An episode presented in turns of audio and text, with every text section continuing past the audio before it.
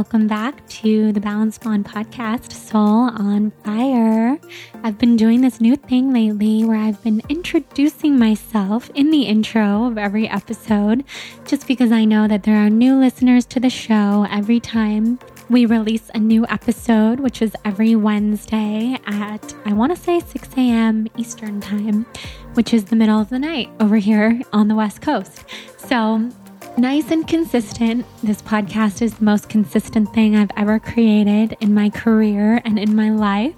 And I feel really good about that because my podcast is probably my favorite thing that I do. So, hi everyone. My name's Jordan. I am the blogger behind The Balanced Blonde, where we talk all about wellness, yoga, healthy lifestyle hacks, natural healing, and all sorts of holistic means for healing our bodies and being as healthy as we can possibly be. I also am an author of Breaking Vegan, my eating disorder memoir that is all about my journey through orthorexia and finding balance again with food. I'm the host of this podcast, of course, where I talk to people who have set their souls on fire from every different lifestyle, career, walk of life. We have shamans and nutritionists and functional medicine doctors and fashion bloggers and psychic mediums and everything in between. It excites me to no end to see what happens on this podcast every week. And beyond the blog and the podcast and my book, I also teach yoga and host retreats and do a lot of speaking when it comes to wellness and yoga, and most recently, holistic healing from chronic Lyme disease. So that is what I'm working on for my next book, and I'm very excited to share that. So you can always expect from The Balanced Blonde wellness, yoga, lifestyle, and quite a bit about my life, because I think the most interesting blogs really talk about life and share behind the scenes with you, because that's what it's all about. So that is me. And if you are a longtime listener to the show, then welcome back and thank you for being here. We have our Soul on Fire podcast tribe on Facebook, where you can meet friends from all over the world and continue this conversation about the Soul on Fire life. You can ask questions.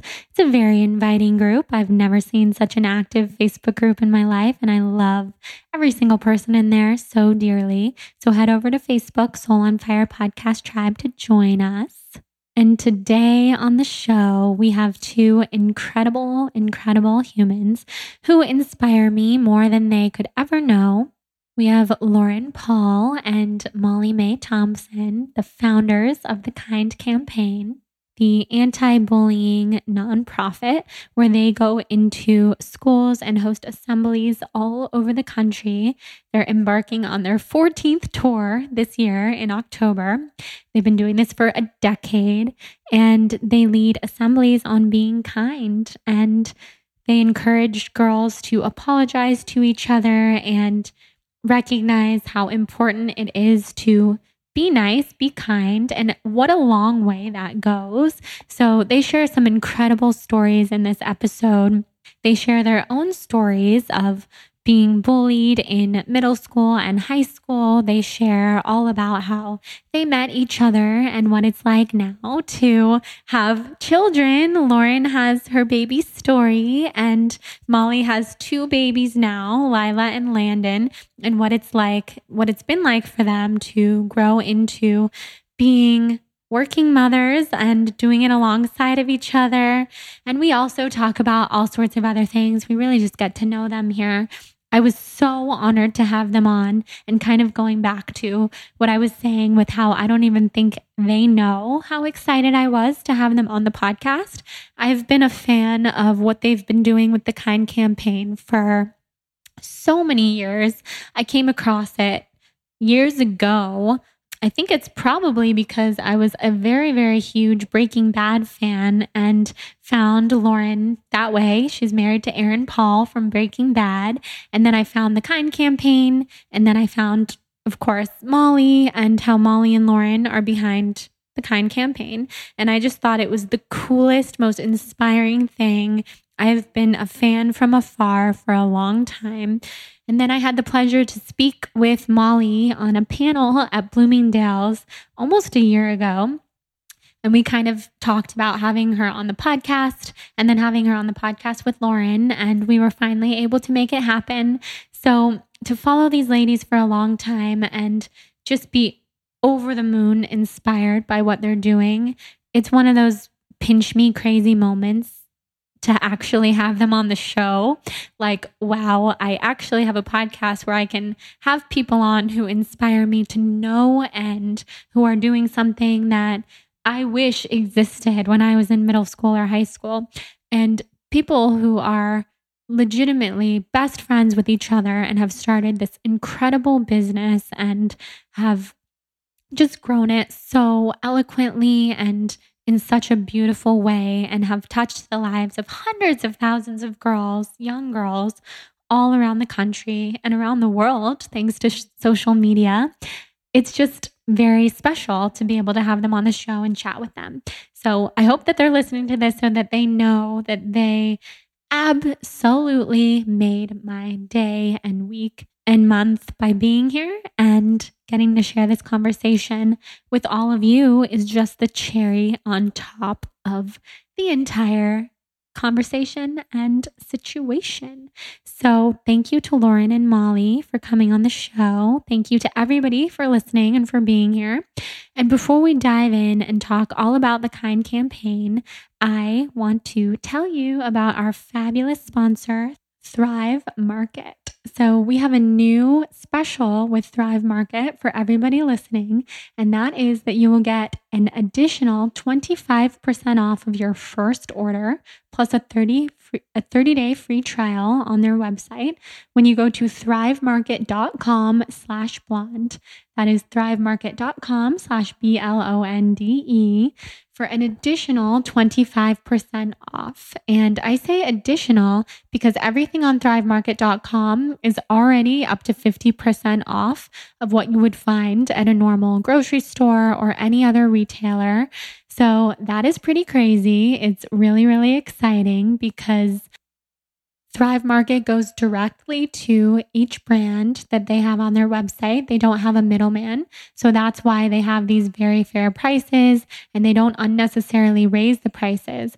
So you can find everything on there, which is thousands of the best-selling non-G M O foods and natural products and so many other things, always at twenty-five to fifty percent below traditional retail prices. So you can actually get everything you need on Thrive Market, from non-G M O food and snacks to vitamins, supplements, personal care products, eco-friendly cleaning supplies, safe and non-toxic beauty products, kitchen staples, home goods, organic baby food, kids products, and so much more. So what makes it even more special is that it is shipped directly to your door, and you really can't beat that. So you can also shop by category on Thrive Market, which is what I do. I usually either type in vegan or organic, or sometimes I type in cat food or something really specific that I'm looking for. And the shopping experience is just very premium, and it's very easy because you can shop by category. So there's also all sorts of things on each page that you can see, like why you'll love what you're looking at, price comparisons to retail, nutritional ingredients, and all sorts of other things. It's a highly curated experience, and I think that you will absolutely love it. And what they believe is that it doesn't make sense that non-organic products cost more than organic natural products. So now for the first time in history, History, shoppers can actually access wholesome alternatives to conventional products found at traditional supermarkets, but at the exact same price or lower. So ever since I started using Thrive, I feel like my life has changed for the better. It just makes life easy to have simple things like all of my favorite vegan snacks and chocolate, Eating Evolved, my favorite, delivered right to my door. It eliminates that whole extra process of going to the grocery store when I don't have to. So to get some Thrive in your life, go to thrivemarket.com slash blonde to get that twenty-five percent off and for a thirty-day free trial on their website.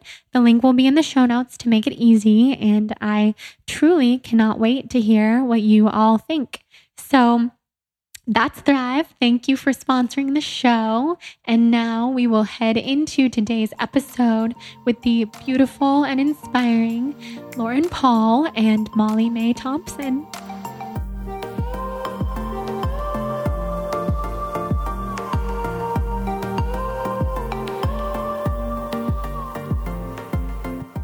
Okay, so I am sitting here with two amazing women who inspire me so much. We have Lauren Paul and Molly Thompson, the founders of the Kind Campaign. They are also best friends, which is so special and I love so much because I think working with your best friend is just a dream and something that so many people want to do and maybe have tried, but didn't know how to navigate it because, I mean, there's so much there. So that's so cool. And yeah, I would love to just have you guys introduce mm-hmm. yourselves to our tribe and tell us a little bit about you. Yeah. So, well, thank you. We're so yeah. happy to be here. I'm Lauren Paul. And like you said, one of the co-founders of Kind Campaign, filmmaker of uh, Finding Kind. And yeah, we started Kind Campaign almost ten years ago. We were just talking That's about how crazy. It's been almost ten years since we started it. That's a decade of this, isn't it? Oh. But yeah, it is so special to be able to do my job with one of my best friends. And it's funny, actually, we weren't even that close when we started it. We knew each other, but we, I think most people probably assume we like grew up together. We like met the first day of college or something. um, but we actually bonded over a YouTube video and the communications. The best yeah, YouTube the, video. The, um, the Leave Britney Alone mm-hmm. Chris Crocker oh, video. One of the Lauren first, ran over like, to me with O G it. Viral videos. Mm-hmm. And, um, and the rest was history. Yeah. So, which is crazy that that was yeah. ten years we, so ago. So we really, we really bonded obviously. And got to know each other um, shortly after that, and then in Finding Kind Campaign together. Um, but yeah, just universes colliding and being in the right place in the right time, I think. Mm-hmm. Yeah. It's so good to be here and to be talking to you and um, and Molly. I don't know if we we're like supposed to introduce ourselves. Um, you don't but yeah, but excited to be chatting today. And um, yeah, I can't believe that that was ten years ago. Also, if you haven't seen that video, if you were too young, then you should watch it now because it's yeah. amazing. Yeah, I will never forget you running over to my the table. I was like, I think we were both just up in the comm building and I was yeah. like sitting, probably eating in between classes. And I think we were about to have a class together. Yeah, we had a like, film class together. We had a bunch of mutual friends, but we had never like formally met. Yeah. And so finally, you just broke the ice and just ran over and you're like, have you seen this video? And it really, the rest really was history. It was and I like, love that okay. technically that video was about don't bully Britney Spears. Oh my goodness. I just never thought about that. that right now. See? That's actually amazing. That's kind of interesting. Yeah. Because like that was kind of during the time when people were just really giving her mm-hmm. such a hard time. I, and I just like felt for her. And then that amazing video came out and that's, well, and, and there you go. Met. There we go. That's so funny when you think about it that yeah, way. It's like, it's all kind of fate. Yes. Mm-hmm. Yeah, it really I is. haven't thought about that video in probably ten yeah. years. Yeah. Oh, I'm I was, sure. Yeah. I was in high school, yeah. so almost kind of missed the cut for seeing it. Yeah. So yeah, people listening, we have young people who listen. You guys should look it up because it's funny. Google and Leave the, Britney Alone. Yes. Yeah. And you'll find it. The foundations of your friendship. True. So thanks, Chris. Right? Was that toward the end of college? Like. That was our junior year, right? Mm-hmm. Junior yeah, that was year, junior year uh, at Pepperdine. We met at Pepperdine. We were both uh, film majors together. Um, we had a few classes together, and yeah, so that was our junior year. And then it was after the summer, going into our senior year. Uh, that's when we kind of came together and started laying the groundwork for Kind Campaign. We had uh, breakfast. Or lunch at mm-hmm. the Broadway Cafe in Santa Monica. Which is no longer there. It's not? No, they've replaced it with something else. I know. Well, that's where Kind yeah. Campaign came to be. And um, I wonder what's there now. And Yeah. So I had just had this really incredible experience at this film festival called Mountain Film um, that summer before, and just felt really inspired by the experience that I had there. Growing up, I'd always wanted to tackle bullying in some way. Um, I don't know if we'll end up diving into this or not, but we both have experiences with bullying, as I think we all do, um, all have at different points in our lives. Mine being in middle school, Molly's in high school. And really since that experience, I had always just been so saddened by uh, this universal experience that we share, and um, kind of this rite of passage that we had accepted as girls, as women, that we will, you know, kind of, when you um, you haze someone. Oh, okay. I was like, the sorority I was like, I gotta me, get there. I'm not thinking of all off. the sorority words. Sorority, like, yeah, okay. You yes. kind of like haze mm-hmm. people in your friend mm-hmm. groups, and there's just this thing that goes on, and I was always so confused and saddened by it. And um, so yeah, I worked on a documentary and just was super inspired by that experience and felt like that could be a cool way to shed light on this issue. And so Molly and I sat down and we were kind of exchanging stories about our summer, and I talked about this idea to do a documentary. And then we kind of just snowballed into conversation about our own personal experiences and what that looked like, and naturally came to this place of just doing it and, and starting to shoot and seeing what that looked like. And we had no idea what that would turn into. Um, but it was really through those initial interviews for the documentary that we kind of looked at each other and realized this could be more than just a film. Um, and that's when we started laying the groundwork for the nonprofit uh, with this idea of developing school programming specifically centered around a conversation about the way girls treat one another, and aiming to raise awareness and um, promote healing around this. And so, yeah, it was yeah, it was just really this amazing. Through like our senior year when we were at Pepperdine, Um, that we were doing what Lauren was talking about, really laying the groundwork for the nonprofit, which is crazy because when people hear that, they assume that either the film or the nonprofit, one or the other, was some sort of project that came out of being yeah. students at Pepperdine. Um, but it, I mean, we should have, that would have been great we, if we were, if that was part of our uh, uh, school project or something, but it wasn't. It was something that we were doing, you know, on top of going to class and all that comes with that. Um, and I I remember just being in, you know, each other's like rooms at the time, like on top of doing schoolwork, laying all the groundwork for, um, you know, starting the nonprofit and, you know, pulling crazy all-nighters. Once we graduated, trying to just lay the groundwork to go on this road trip, because that's when we went to shoot the film, was the fall after graduation from Pepperdine. Um, and that kind of came from a really organic place of wanting to cover as much ground as possible um, and see just how this issue was affecting females all over the country. Because we, like Lauren mentioned, had um, realized that this is something that, you know, girls and women were longing to talk about in our initial interviews there at Pepperdine, and then also just um, in Orange County, where Lauren is from. And, and so we wanted to see how this issue was affecting females across the country. And so we were like, well, let's go on a road trip. And so we did, which is crazy now to think about just how young we were at the time to to go out and do that.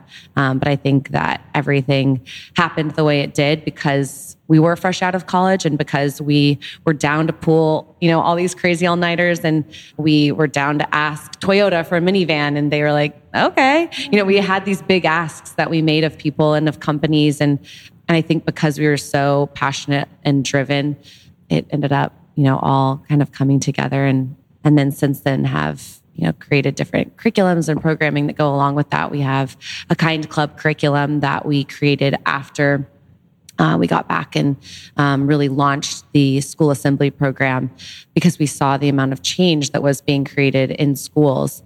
And um, we really wanted to figure out a way to kind of keep that energy and momentum going after we left the school. And so we created a Kind Club curriculum. We now have a Kind Ambassador program. A couple of years ago, we did a Kind Camp.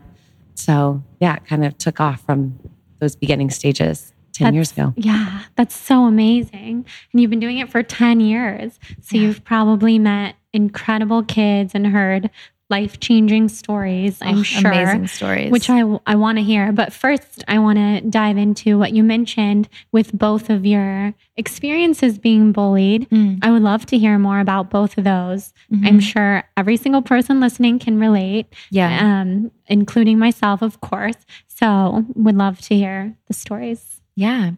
So uh, for me, my experience, I mean, I've gone through different things, obviously, throughout life, but the one that really was um, detrimental and I think a really life-changing moment for me was in middle school uh, with a group of girlfriends. And it started with a rumor that someone made up about me and then just kind of turned into two years of torture. And uh, it was a group of girls that were people that I considered to be my best friends. And, you know, I think more important than what they did to me, which, you know, obviously it was like starting rumors and calling me names and throwing things at me at lunch and ripping up homework before class. And I could go on and on about the things that they did to me. But more important than that, I think, is the effect of those experiences. And that's really why we feel so passionate about the conversation that we are a part of. Because, you know, at that really crucial, fragile age, coming to school, having to face these girls in the hallways, I was just petrified. And I ended up developing a severe depression throughout seventh and eighth grade, which turned into an eating disorder that I battled for a few years. I completely lost my sense of self-worth and self-confidence. Uh, my grades dropped. I was pretty much failing school when I was going through all this because all I could focus on was that anxiety that I had coming to class every day. So I didn't even care about my schoolwork. And I got to the point in seventh grade where I tried to commit suicide as a result of what I was going through. You know, obviously suicide is such a serious thing to talk about, and you know, I, I find it really important to just be very open and honest about that chapter of my life, because as we've traveled and had this conversation with hundreds of thousands of students across the world, it's unfortunately not uncommon to have girls come up to us after our assemblies letting us know that they've had thoughts like that, or they think that, you know, that could be the solution to whatever it is that they're going through. And so, you know, I just find it really important to stand there in front of those groups of girls and to remind them that they're not alone, that suicide, and also for anyone that's listening, you know, I know that that's, having those thoughts is common. People go through it.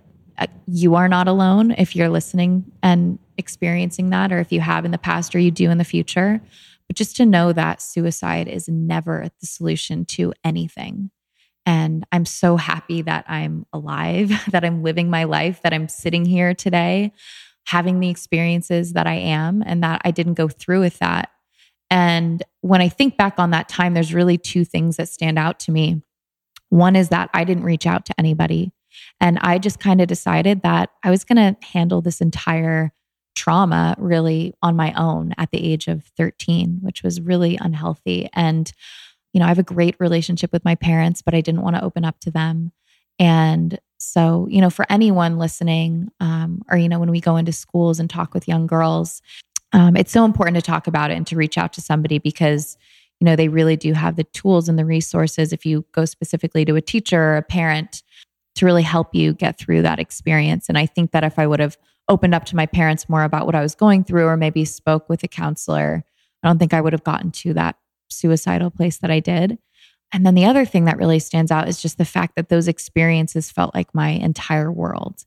And it seemed impossible when I was going through all that, that there was actually a whole life in store for me outside of my school hallways, right? So you're walking your middle school hallways, and understandably so, it feels like your entire story. But just to remind girls that there are so many chapters ahead. There's people you'll meet, relationships, there's places you'll travel to, there are actually people out in the world right now living their own lives that you'll become friends with one day that you don't even know exist yet.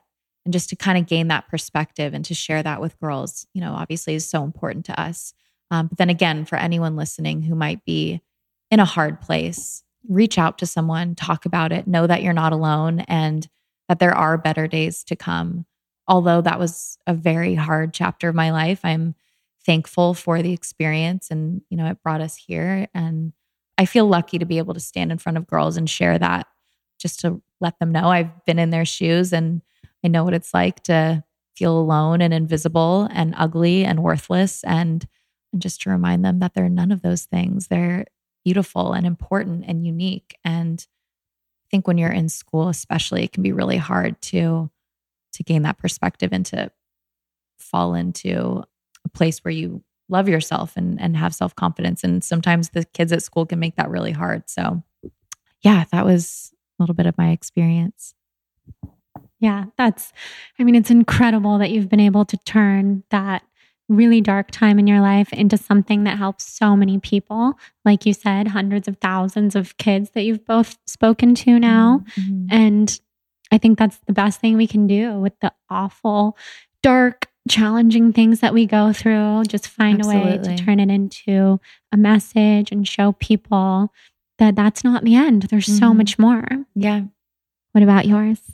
Um, yeah. So when I was in high school, it was my junior year of high school, there was a group of girls, yeah, that just um, started rumors about me and just led to a really, really dark year that year. And I dreaded going to school. I would go to school, but during passing periods, I would go and I would find the nearest bathroom and I would sit in one of the bathroom stalls and I would wait until the next bell would ring because I was so embarrassed about running into this group of girls in the hallways. Um, so I would just sit there and I would go late to all of my classes, and we had off-campus lunch. And instead of going, you know, to any of the places nearby the school, I would just sit in my car and eat lunch by myself uh, because I was so afraid and terrified of running into any of these girls, you know, out and about. I would rather just sit and kind of hide in my car. And I was on dance team with this group of girls, and whenever we had water breaks, I would go and I would grab my cell phone as fast as I could, and I would call my mom and just kind of hope that she was free and able to answer the phone. And if she was busy and she wasn't able to answer at the time, I would just stand there and hold the phone up to my ear and almost have like fake pretend conversations, just talking to myself, because I was so insecure and so consumed by what this group of girls thought about me. I wanted them to think that I had at least one friend to talk to during those water breaks. So I would stand there talking to myself um, to try and make them think that. That whole year, just, um, I, like I said, I just, I hated going to school. Made it to the end of my junior year. And on the very last day, I was walking through the hallways during class, and the halls were pretty empty. Everyone was in class at the time, except this one girl also happened to be walking in the halls. And I remember when I saw her, my heart started racing because I was afraid of what she might say or what she might do. And we walked past each other, and um, she stopped and turned around and called out my name, said, "Molly, I'm so sorry for everything that I've put you through. I don't know why I did any of it. And I'm so sorry." And for me, that apology in that moment was completely life-changing, because up until that point, that entire year, I had been questioning myself and wondering, you know, why are these things happening to me? Or what could I do differently? Or how could I make them stop? And her simple, you know, apology and letting me know that she didn't know why she was acting out in that way allowed me to see that there was light at the end of the tunnel, and that that negative experience that I was going through wasn't going to be my entire world for the rest of my life. And so I was able to take her apology in and forgive her and move past those experiences. And I went on to have an amazing senior year experience, one that I would have never even dreamed of having any one of the days of um, during junior year. And so um, I love being able to share not only what I went through, but more importantly, Um, the fact that, you know, her apologizing to me and kind of what came out of that and how that did completely change, you know, my senior year and the rest of my life. Um, I love being able to share the power of an apology whenever we're in schools. And again, you know, to anyone listening, just recognizing that. And a big message behind Kind Campaign is that we've all been on both sides of this issue. You know, we're not about pointing the finger at anyone and saying that, you know, you're a bully or you're a mean person, um, because we've all said and done things that have negatively impacted other people. Um, and really, I think there's so much power and hope within that, because because of that, we are the ones who have the power to create change and to take ownership of maybe some of the things that we're not so proud of, or some of the things that we've said or done that have hurt other people, and to apologize to those people. And um, so to be able to stand up, you know, in front of rooms of young girls and to be able to share the power that they have within their own, um, you know, words and um, the power of an apology is really incredible. And um, we're able to witness that in assemblies, because one of the activities that we do with the girls is called a kind apology. And so we give them the opportunity to apologize to someone for something that they've said or done. And it's one of our favorite parts of Kind Campaign and um, of the interactive um, activities that we do with the girls, because we see um, the girls, you know, writing out their apologies and getting so excited to go and give their apology to the person that they've written it to, that oftentimes, you know, we tell them to hand it to that person after the assembly, but oftentimes they're so excited about um, wanting to hand it to them immediately that they'll get up in the middle of the assembly and walk over and hand it to that person. And just to be able to witness these girls having those moments of reconciliation and healing and um, the conversation and oftentimes, you know, hugs and tears that occur after that apology, it just showcases that, you know, the apology is not only so powerful for the person receiving it, like it was in my case, but it's also um, so powerful for the person who's giving the apology as well. And so, yeah, that's what I went through, you know, in high school, but also just a little bit about kind of how it feels to be able to to share that with girls and and, and what we do in our assemblies. I love that about the apology. Yeah. Well, first of all, everything that you described about your junior year just makes my heart hurt. It's so, I mean, it's so sad to think about, especially just looking back, like at such a young age, and you really don't know what to mm-hmm. do about it. Mm-hmm. And I can just imagine, I mean, I call my mom like during any little, any, anything that happens yeah. probably ten times a day still. So mm-hmm. I love that your mom was always there for yeah. you. And that's, that's so hard. Mm-hmm. But the apology thing is huge. And mm-hmm. I think that's something everybody listening can take away too. You don't have to be in middle school or high school to mm-hmm. recognize how important it is to apologize to someone that you've hurt. And sometimes I still think about middle school and high school and things that I did and said to people. Mm-hmm. And I actually get the urge to apologize like I love that. ten, yeah. fifteen years later. And I have, because I'm yeah. still friends with, with a lot of these people, even if the things were minor or yeah. I don't know, but looking back, I'm like, oh, how did I ever do that? yeah, yeah. But we were just so young. Yeah. So yeah, I well, mean, apologizing is it when we share this with the girls, it's not only healing for the person you're apologizing mm-hmm. to, but it's healing for yourself as mm-hmm. well, so that you don't have to carry the weight of that guilt or, you know, twenty years later, look back and regret something and mm-hmm. wish you could do something over. So, I, but I love that you've reached out to people. I think that's so cool. And we've witnessed that mm-hmm. through our online community, seeing women reach out to women, um, you know, people that they haven't talked to since middle school, and just finding them on Facebook or something and apologizing. And it's, it's so powerful. It's, mm-hmm. it's incredible. It, one of my favorite things during our assemblies is, um, you know, when, when we're speaking, you can scan the audience and you see all the clicks and all the different dynamics at play, or you can see a girl in the corner sitting by themselves and, um, by herself. And a lot of times during these assemblies, there's one person in particular who receives a ton of apologies. And you just feel in that moment, you know, this is someone who has a really hard time at school, you know, who comes to school scared, who feels alone, who for whatever reason has been the target. And to be able to see collectively a student body recognize that that's not right, and recognize the power in apologizing and making amends, turning this girl's life around, is so, I mean, emotional and like impactful and incredible for us to witness. But um, yeah, just to to to watch a girl walk out of the school auditorium with like twenty kind apology cards in her hand is just, and you just know she's going back into those lockers or school hallways with a new sense of confidence and, you know, some healing that had taken place. And so yeah, it, it is. It's incredible how just this little piece of paper can truly transform someone's school experience. Yeah. I mean, I can't even imagine for that person sitting alone to then receive so much love mm-hmm. and apologies, probably for the first time, yeah. must just completely change her life. Yeah. yeah. It's pretty so incredible. Cool. Mm-hmm. So what are some stories that stand out that you've heard that people have told you from going into their schools, just something that really, really stands out in your mind? Mm, there's so many.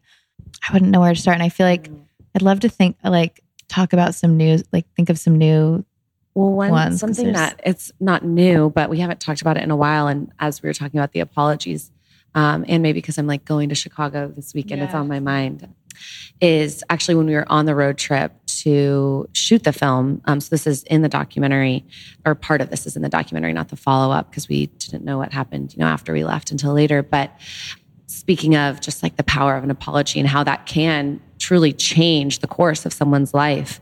Um, we were in Chicago at one of our friends' houses uh, from Pepperdine. And she, uh, at the time, her little sister was in high school. And so she had gotten her sister to, she went to a small school. So it was basically, we did an assembly with the entire female student body, but it was like at their house.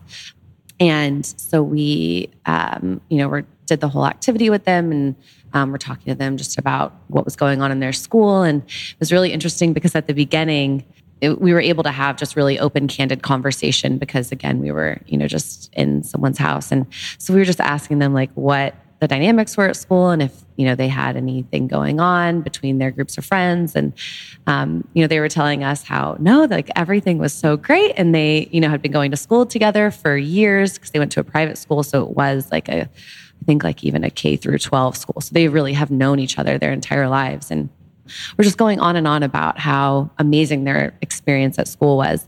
And so we were going through the different activities. And when we got to the kind apology, the room just got, you know, silent as they were all just filling out their kind apology. And a lot of them also were asking for multiple kind apologies, which is something that happens a lot in the assemblies. Um, girls are so inspired to um, apologize that they want more, which we love to see.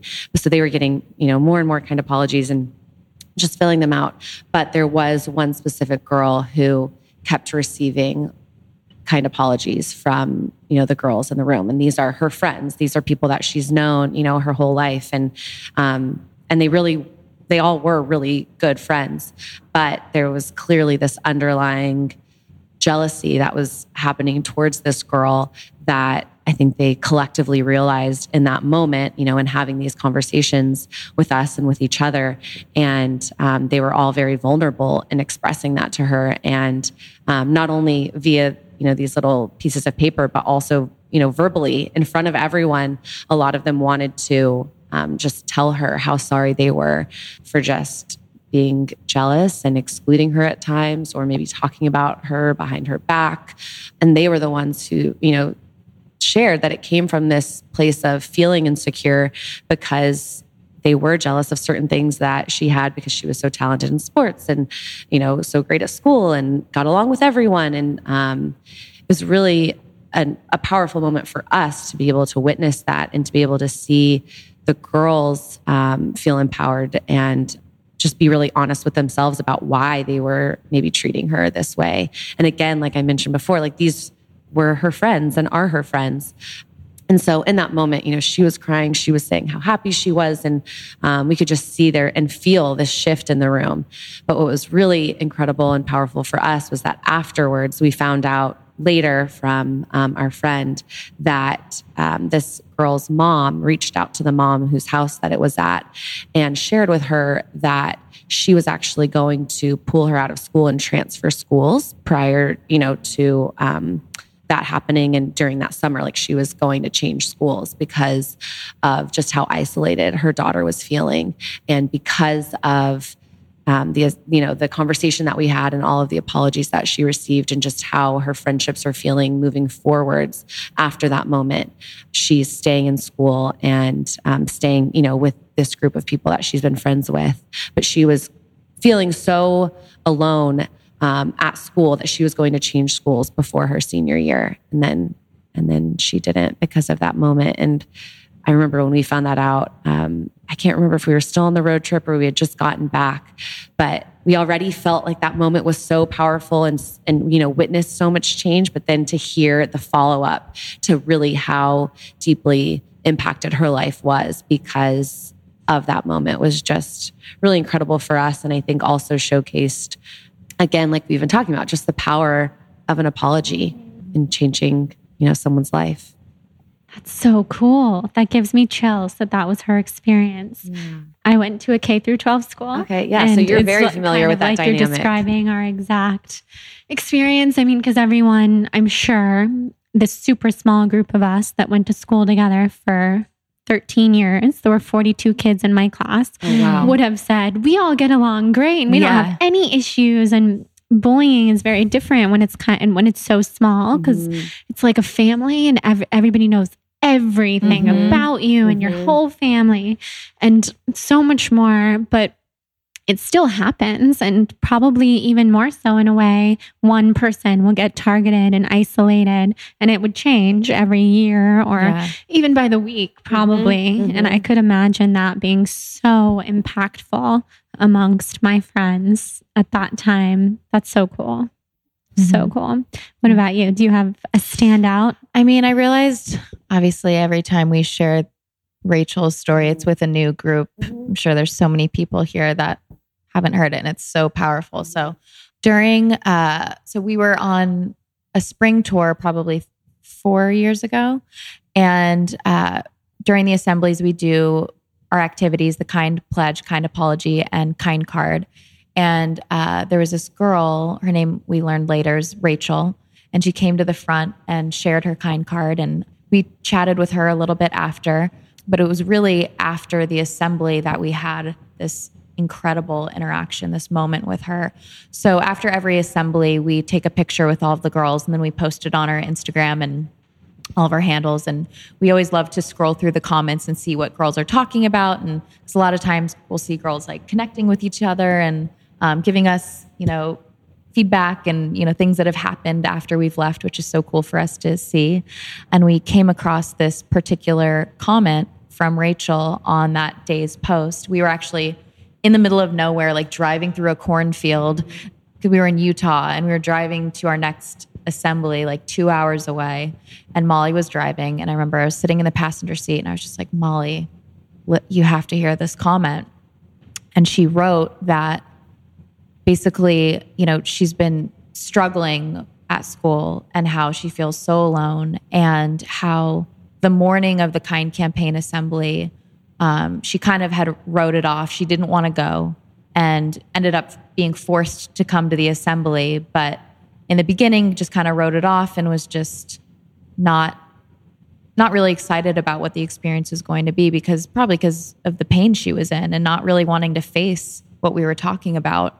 But then she shared how through the experience, through the activities, the film, the connections that she engaged in and witnessed, her life was changed, because that morning she had decided that she was going to go home and commit suicide that day after school. And how, and she shared with us how through the experience at Kind Campaign, she realized that she's not alone, and that, like I was saying earlier, there's so much ahead of her. There's more to life, that these broken relationships that she was currently experiencing, which were causing so much anxiety, you know, they're temporary, that it's not her whole world. She said in the comment that the assembly saved her life. And, you know, obviously we just kind of looked at each other, and I mean, I feel really fortunate and honored to be able to say that we've had a lot of different moments like that take place, but with her, um, I don't know, we just, we connected with her immediately after and um, got her information. We sent her a Giving Key. I don't know if you know that company, uh, which she actually, I just saw, I follow her on Instagram, and she's wearing that Giving Key at her graduation, and Aww. You know, she wears it every day. And um, something kind of cool that just happened, because we still keep in touch with her, and she's doing amazing, and uh, just graduated and is so happy and has friends and is just doing great. But she sent us both uh, invitations to her graduation and a letter that basically said, you know, without the experience that I had at your assembly, and without, you know, the amends that were made and the confidence that I walked out of that building with, I wouldn't be here graduating today. So um, yeah, it's just, I mean, that was obviously something that just stands out. And um, to be able to have any sort of impact in someone's life is, you know, such an honor. And I just feel like, you know, the conversation that we feel really lucky to be a part of has just been able to lend itself to moments like that. So yeah, that's really a powerful thing. That's so powerful. Mm-hmm. I mean, how crazy to not only to impact someone's life that way, but to keep in contact with her as you have yeah. and see her life now. Yeah. And she's just like, every time I see her post a picture, it just like, makes my heart mm-hmm. so warm. She's just glowing and mm-hmm. smiling, and and literally she wears that key in every mm-hmm. single uh, picture she posts. That's just amazing. Yeah, it's really She's amazing. She sounds incredible. Yeah. That is so cool. Mm-hmm. It's pretty blown surreal. Blown away. Yeah, mm-hmm. Totally blown away. Okay, just a brief interruption from this conversation with Lauren and Molly to tell you about the adaptogens that I am currently loving and I'm so excited to share with you. So this is one of the easiest ways that I'm sneaking adaptogens into my life right now. They are some of the world's most potent adaptogens in one daily cup, and you don't even have to buy a bunch of expensive jars to use them.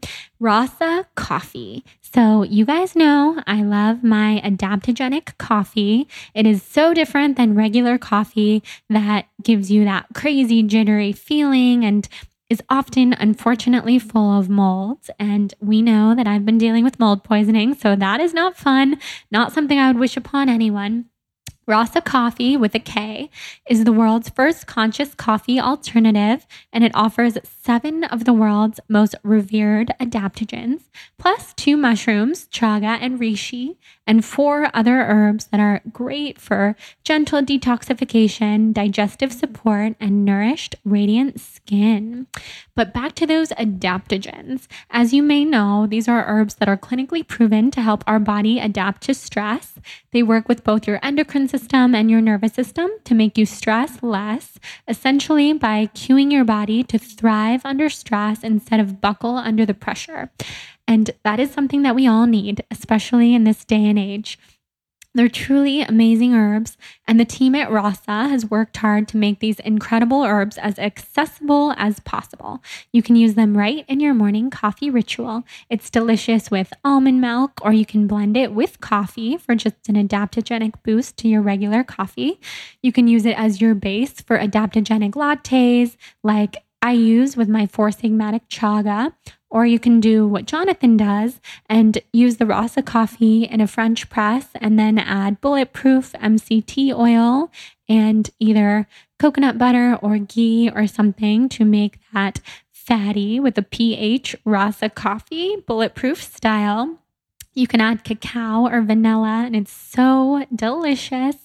Not only are they so healthy for you and so yummy, but they're lovingly packaged in compostable packaging and priced to be an accessible way to get your adaptogens daily. They have so many different health benefits for you, and I know that you're going to love them. So visit rasa coffee dot com, that's R A S A, coffee with a K dot com, and use the code blonde fifteen for fifteen percent off of your first order. I know you guys are going to fall in love, and tell me what you think when you try. When I was in high school, my boyfriend had severe depression and tried to commit suicide multiple times. And then we were together for years afterward. And this basically became a pattern that kind of happened like probably ten times. So impacted everyone's life around him more than he could ever imagine. Mm-hmm. I'm sure that's something you guys touch on too. Like mm-hmm. the whole topic of suicide and yeah. people not realizing how many people care about them that they're yeah. leaving behind. Yeah. So that topic is so dear to my heart mm. and just watching him struggle for so many years. Yeah. And unfortunately still, um, because some people just don't have the, I don't know. I mean, he has the support and the love, but don't, aren't in the position to get out of that just way of thinking and feeling. Mm-hmm. Um, he's doing well, but Good. Not, you know, as well as like people who love him would hope. Yeah. So it's tough. And yeah. I think had we had something like this when we were in high school, although he did not go to my tiny school, he went to the public school right next to it, um, would have been so helpful mm-hmm. for him and for so many people. So that's all amazing. But switching gears to something else that I love is that you are best friends who work mm-hmm. together. And I would love to hear more about that, just the dynamics of work and relationship and all of that. So yeah, I mean, being able to work alongside one of your best friends is just the dream, right? It's like, I, and it's so funny because I feel like a lot of people are very wary of that. And the idea of working with a friend, understandably so, can be a little scary also. But we've had just such an incredible experience. I mean, Kind Campaign, I think, is as successful as it is because of the relationship that we have as partners mm-hmm. and as friends. You know, from day one, we've had this very strict policy that communication is so important. Like, if we want to do this and we want to do it together and maintain our friendship, mm-hmm. then we're going to have to, you know, there, of course, there's going to be things that we don't agree on, and you're starting a business together as well. And so how important it is to talk about everything, to mm-hmm.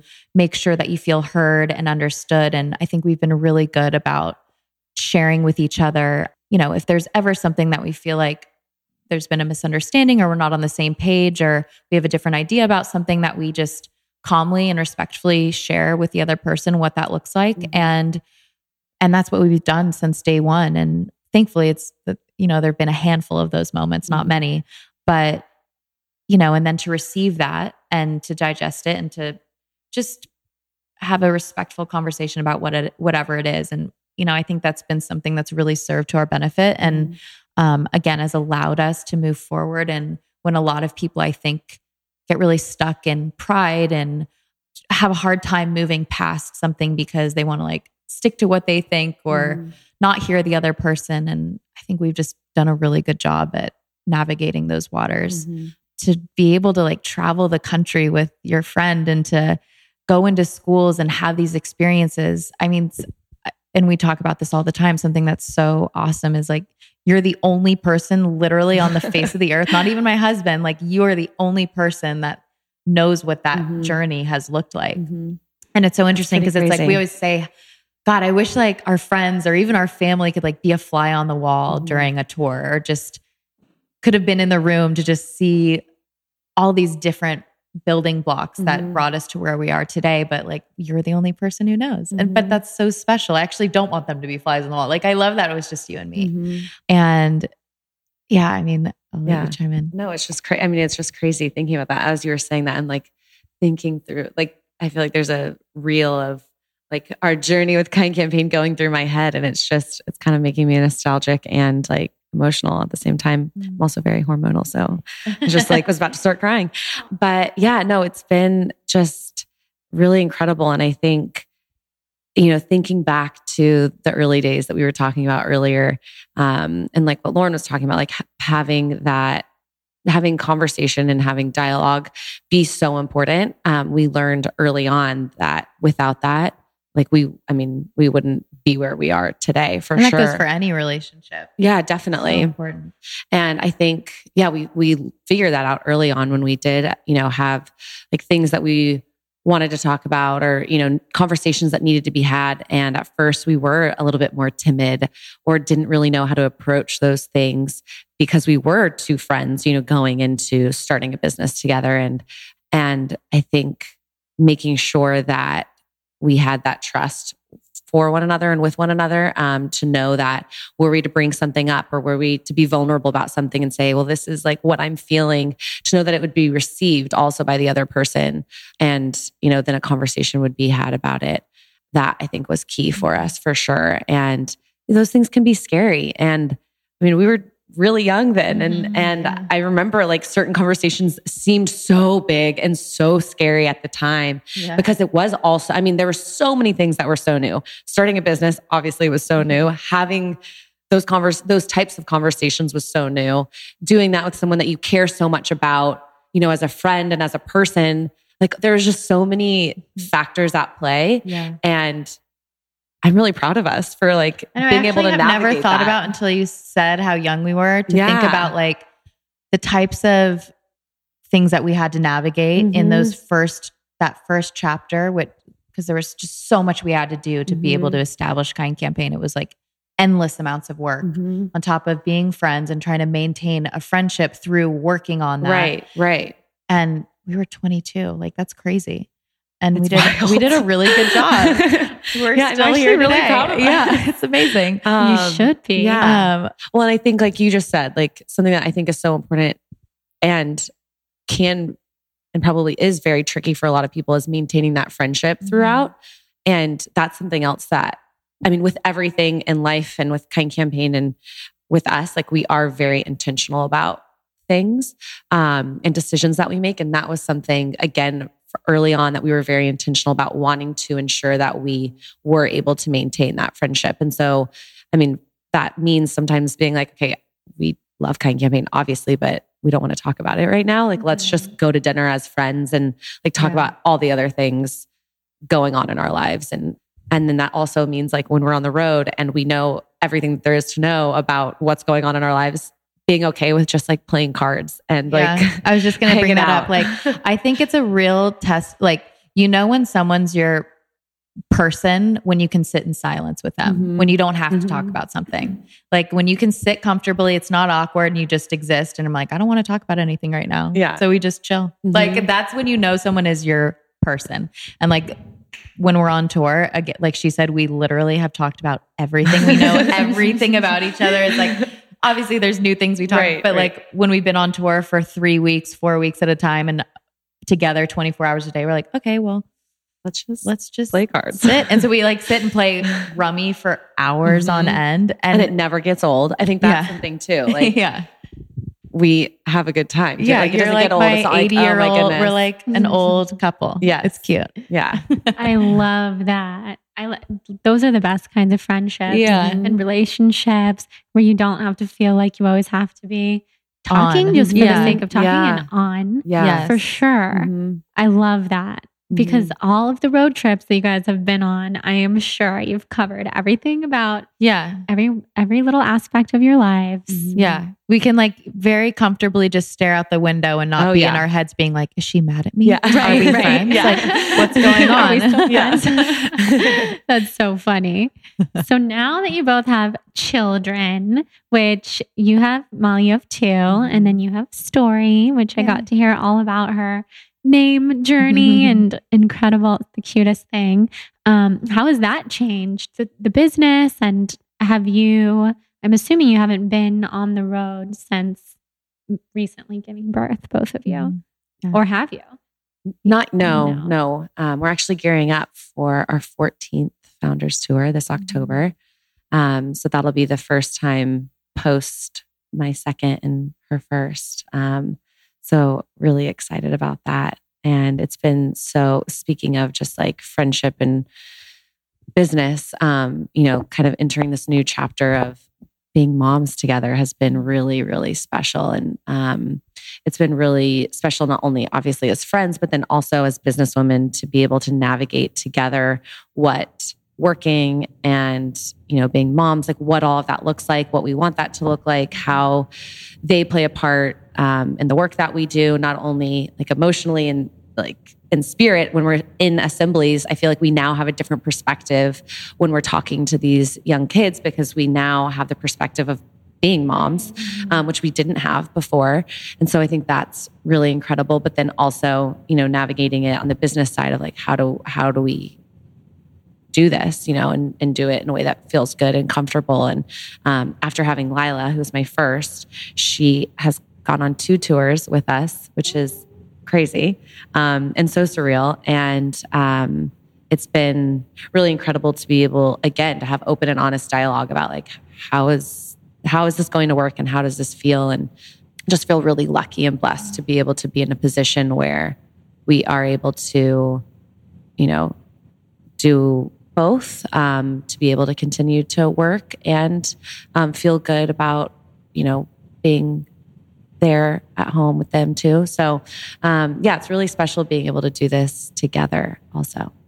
You said something that I wanted to chime in on when you said how this has been kind of a cool new chapter mm-hmm. as we're, you know, entering motherhood and, or have already entered motherhood, but, and navigating that as friends. And Um, for me, towards Molly, it's been so like, I've loved this chapter so much because it's opened up this new, I don't know, I, maybe this like new door in my heart towards you where I, um, I just like look up to her so much as a mother and like really like look to her for advice. And now you're really going to make me cry. No, really. You're just, you're so amazing. And just to see from day one, how she, not only like with Lila on tour and navigating Kind Campaign, but then just how she really has done such an amazing job of like maintaining her own life while being a mom. And that was always something like I was really scared to have kids because I was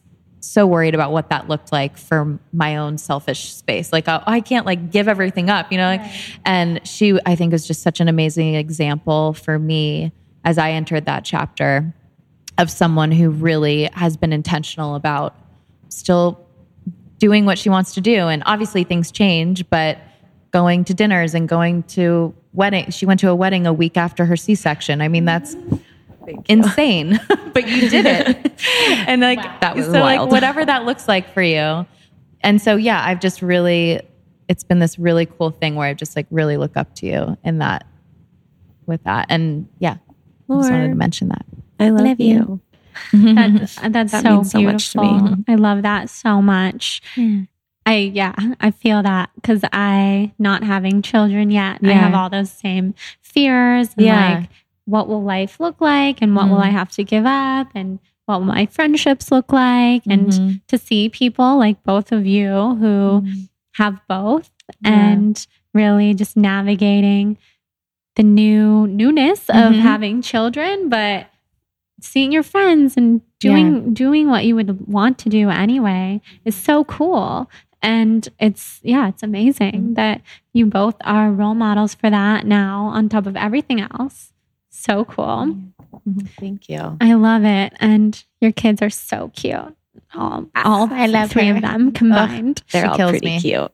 Do you have dreams of your daughters being best friends? Yeah. Obviously. yeah. Little oh besties. Totally going to be friends. Actually, wait, I meant to tell you, um, well, I'll show you the video later, but Lila was asking to call Story yesterday. Oh, cute. See Story? See Baby Story? Call Baby Story. Oh, and I melted. She saw dying. A picture of you without Story, and that like triggered it in her head. I was oh on my God, email and it was genius. Like this tiny, your face, you know, in like the little oh, G chat thing. Sweet. She's like, see Baby Story? I she melted. Loves her so already. See, they're already little besties. Oh my God. Isn't that so I, cute I'm though? So excited to bring them on tour with us in October. We're going to bring our moms with us as babysitters. Mm-hmm. And they actually were on tour with our, our moms went with us to shoot the documentary, which was oh, really, wow. yeah. So I it's love very that. one eighty right now, or will be one eighty. Yeah, like very one eighty. Totally. Yeah. Right. Uh, three sixty. three sixty. Mm. three sixty, I think. Full circle. Full yeah. circle. three sixty. three sixty. Not one eighty. Yeah. Uh, that's what we have been one eighty doing. one eighty because yeah. there's babies now. Yes. So yes. yes. Maybe. Yeah. Yeah, that'll Aww. Be really special. Mm-hmm. I love that. But yeah, I brought that up because I'm so excited for them to hang I know. A lot. I know.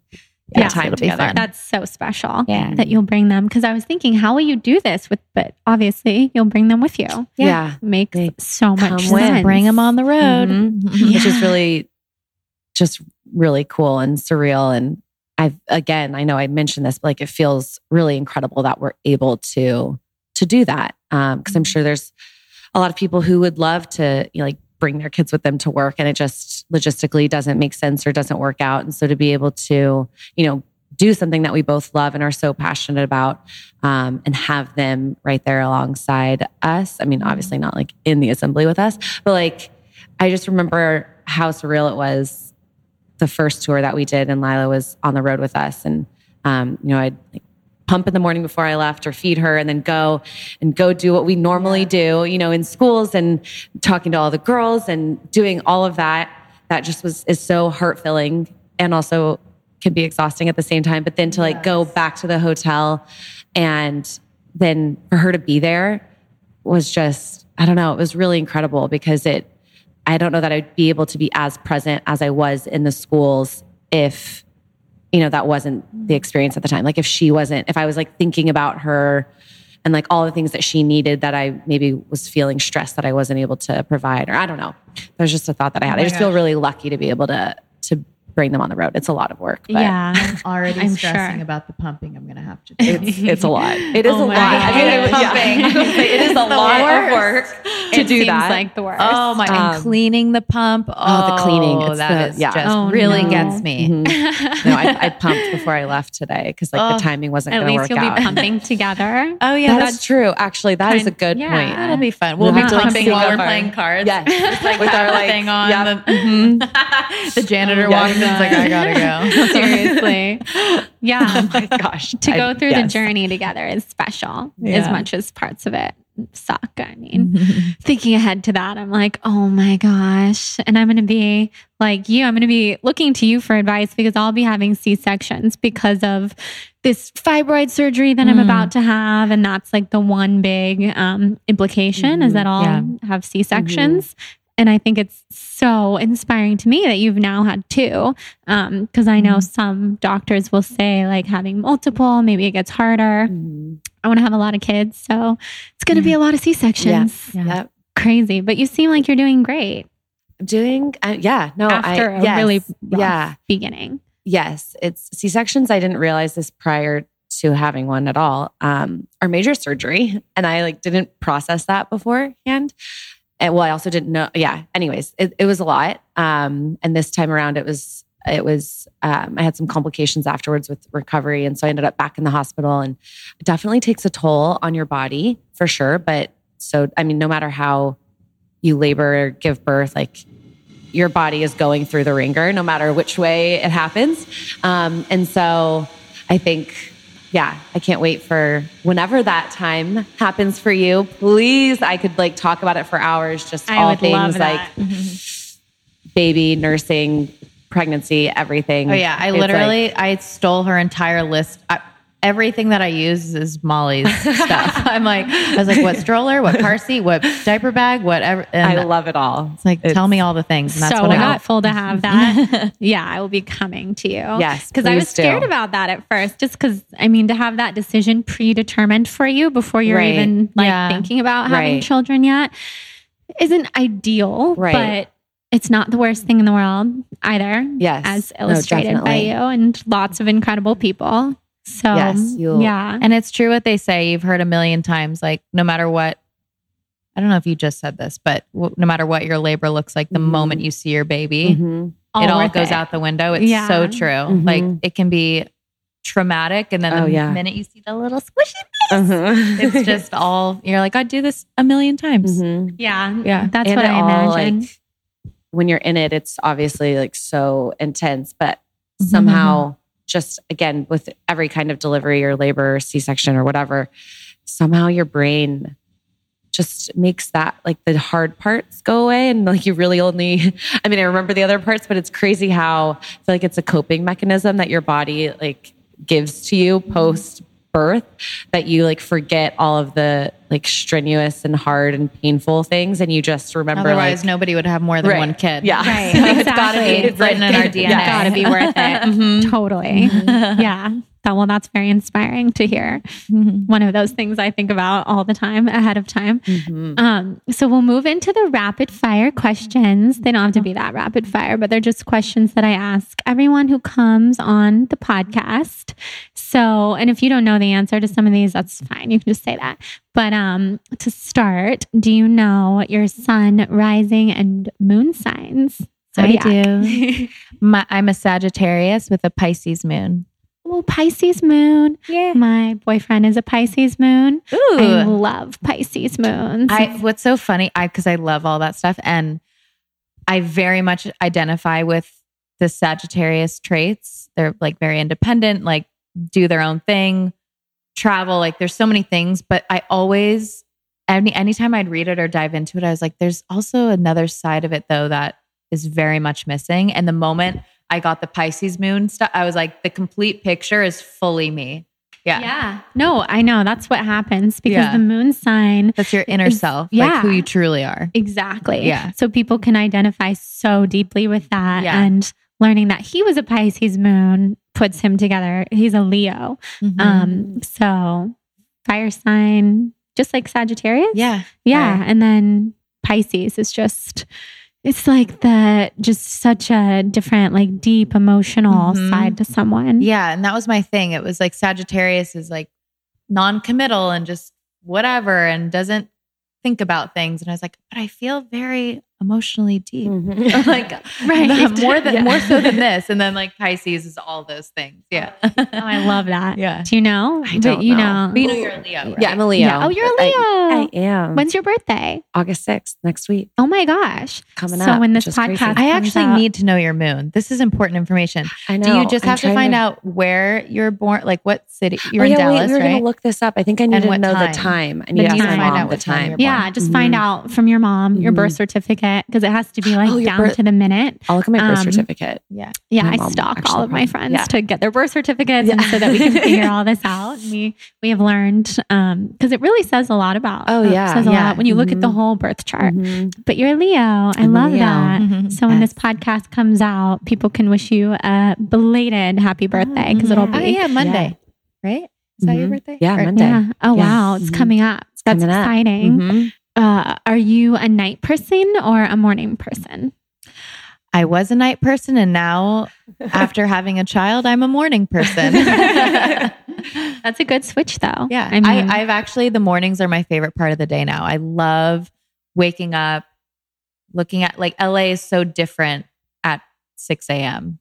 and I had never experienced it until now, but it's really nice. It's so peaceful. And like, I love starting my morning with my coffee and some like, and my baby and just, yeah, yeah it's just a nice, yeah, it's nice, peaceful. I wish I was a morning person. I like want so badly to be a morning. I want to ha- mm-hmm. love mornings.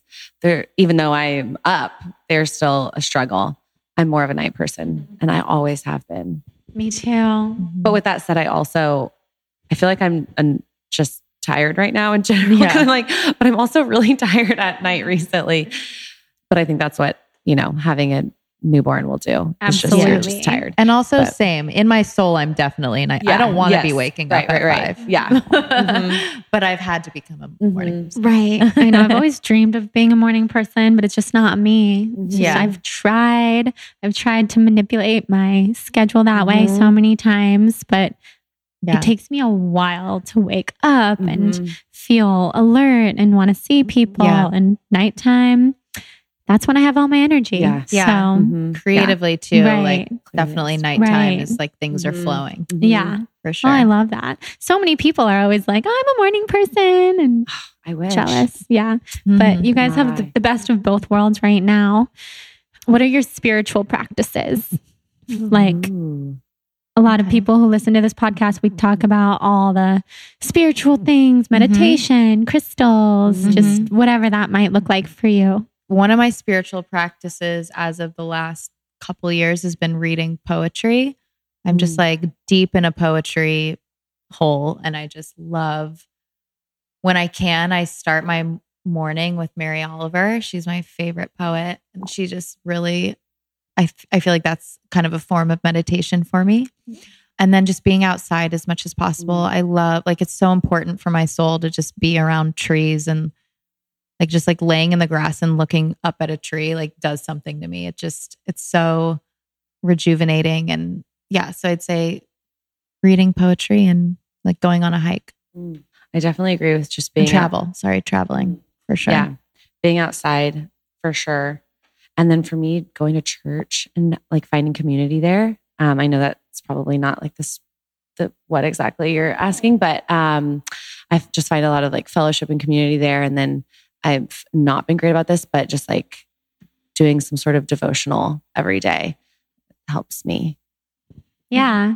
Yeah. Those are all very grounding. I love that so much. The poetry thing I've been so into too. I go through phases yeah. with poetry and I like to write poetry too. And mm. I'll go through phases of like, I was writing a ton of poems earlier this year, but then after I just started feeling so sick, mm. kind of stopped doing that, but mm. I really miss it. And I've mm. been thinking about it so much. So hearing yeah. you say that makes me, makes me. I just got a new time. book. Um, her name's I think Tracy K. Smith, and she's the current, I didn't even know this was a thing. It's called the Poet Laureate of the United yeah. States. Oh, yeah. And her stuff is amazing. So there's a poem in the book I just got that like, I posted it on my Instagram. I'm gonna say I was just about to ask. Yeah. I, was like, I feel like I just read this somewhere. It's oh, so that because you posted amazing. It. Amazing. Oh my gosh. It just, really... I'll have to get her book. Mm-hmm. She's amazing. It's called The Largeness We Can't See. Ooh. And yeah, her name is Tracy K. Smith. I think that is just, it's, look it up, read it. Yeah. It's amazing. Beautiful. Okay. Everybody listening, or they can also find it on your Instagram. Yeah. So that's awesome. If you were a color, what color do you feel best represents your energy?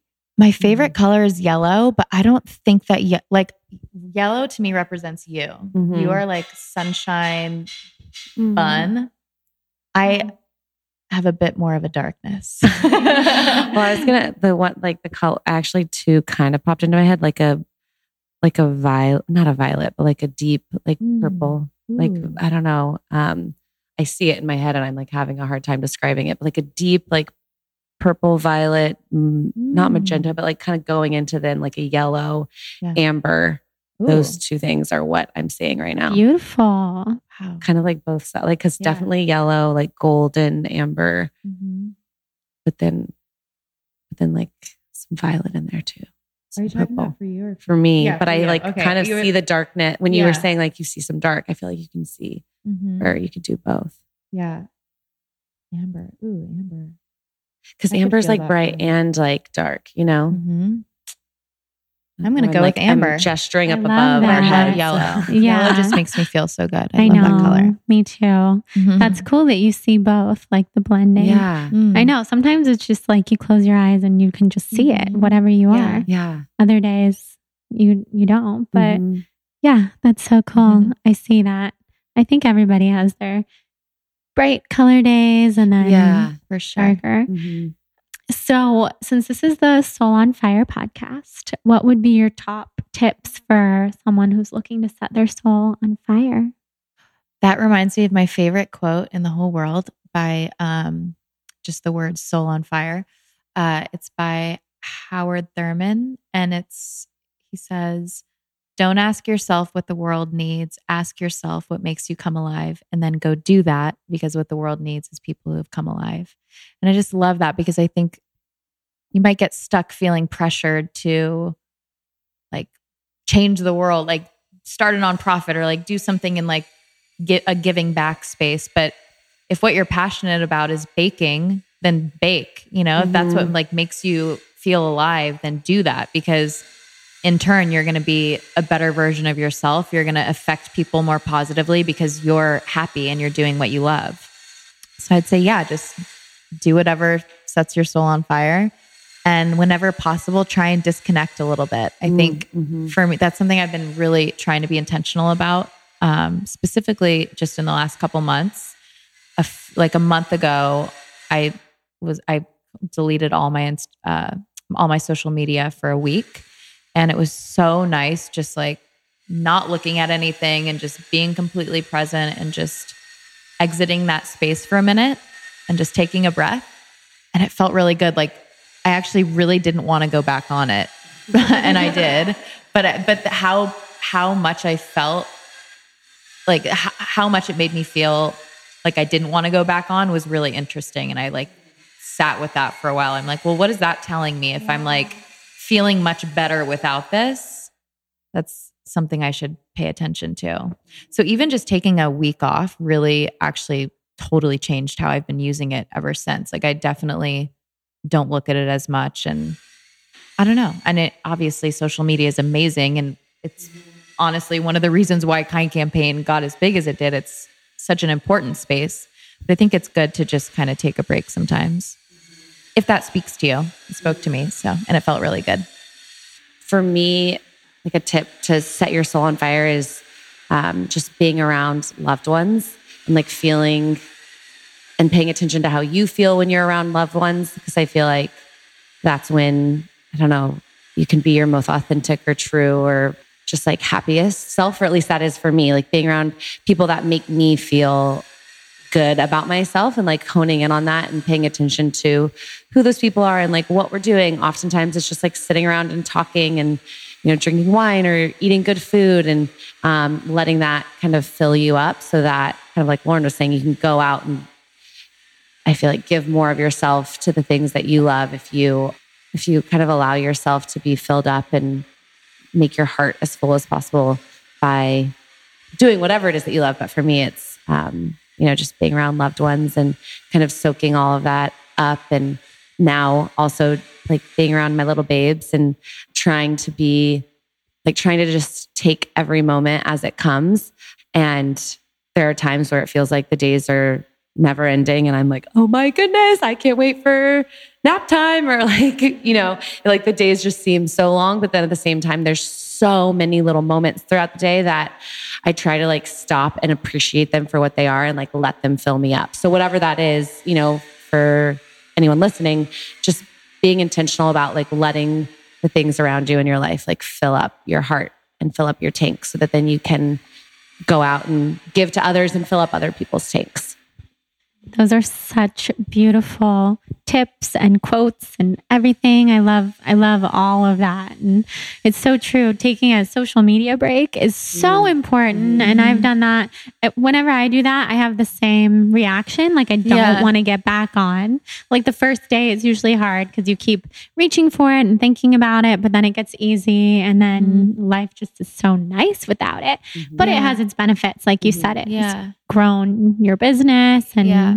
it's given me my business and yeah, so exactly. great. But mm-hmm. having those boundaries and being intentional with your time and who you spend it with, those are huge. Mm-hmm.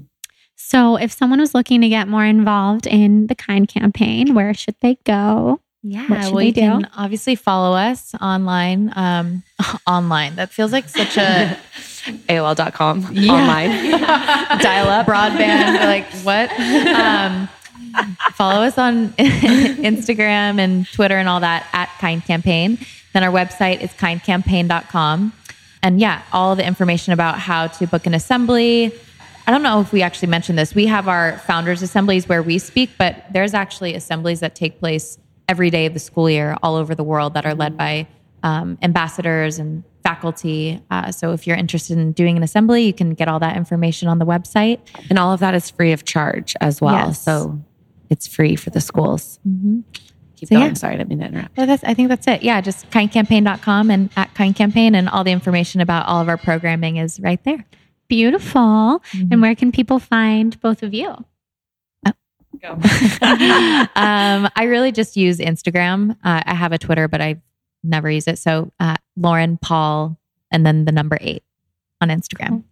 And then Molly Mae, M A E, Thompson, which is like the first half of my last oh, name. Yeah? It actually sounds really weird to say that out loud. Molly Mae Thompson. That's, That's cute. Me. Amazing. Yeah. Well, I'm sure everyone listening will want to find you guys and stay up to date on You're not only the Kind Campaign, but your adorable children and your lives. So thank you so much for being here. This was such a good conversation. Thanks I for loved having it. Us. This Thanks. Was so fun. Awesome. I know. It Thanks was for so good sitting. Chatting and hanging.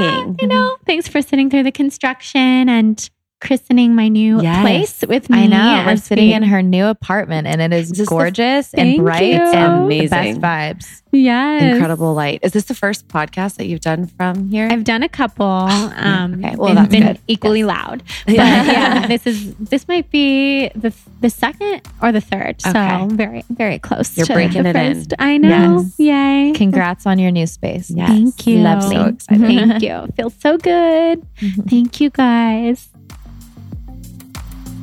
All right, guys. Thank you so much for listening to this episode with the incredible Lauren and Molly.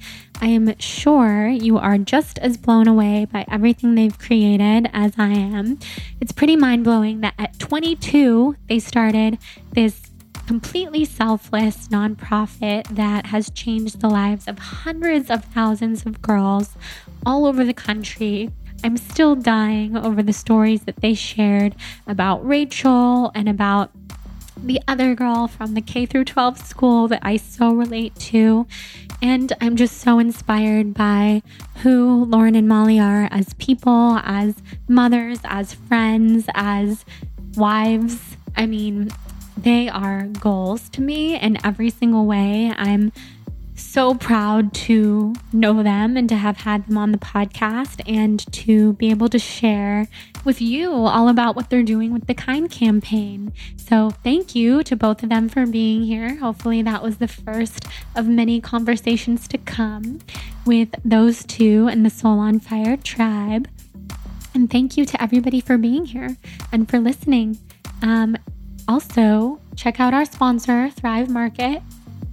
Use that code, or not a code, but link thrivemarket.com slash blonde for twenty-five percent off of your first Thrive Market order.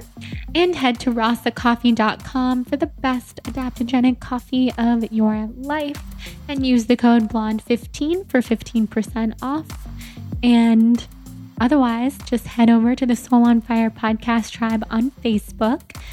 Hop on in. Introduce yourself and make some friends from all over the world, and come say hi on Instagram, The Balanced Blonde, T B B Podcast. I love to hear from you. I love your feedback and all sorts of things. So very lastly, if you feel inspired to rate and review the podcast, you can head over to iTunes and do that. Send me a screenshot to Jordan at the balanced blonde dot com, and I will send you my blogging tips and tricks document that I send to everyone who rates and reviews the podcast as a thank you for your time and for your love and support. It means the world. So thank you again for being here. Thank you to Molly and Lauren and the sponsors of our show and everybody who comes together to make Soul on Fire a possibility. I love you guys, and I hope everybody has a very magical, soul on fire inspired day. Mwah.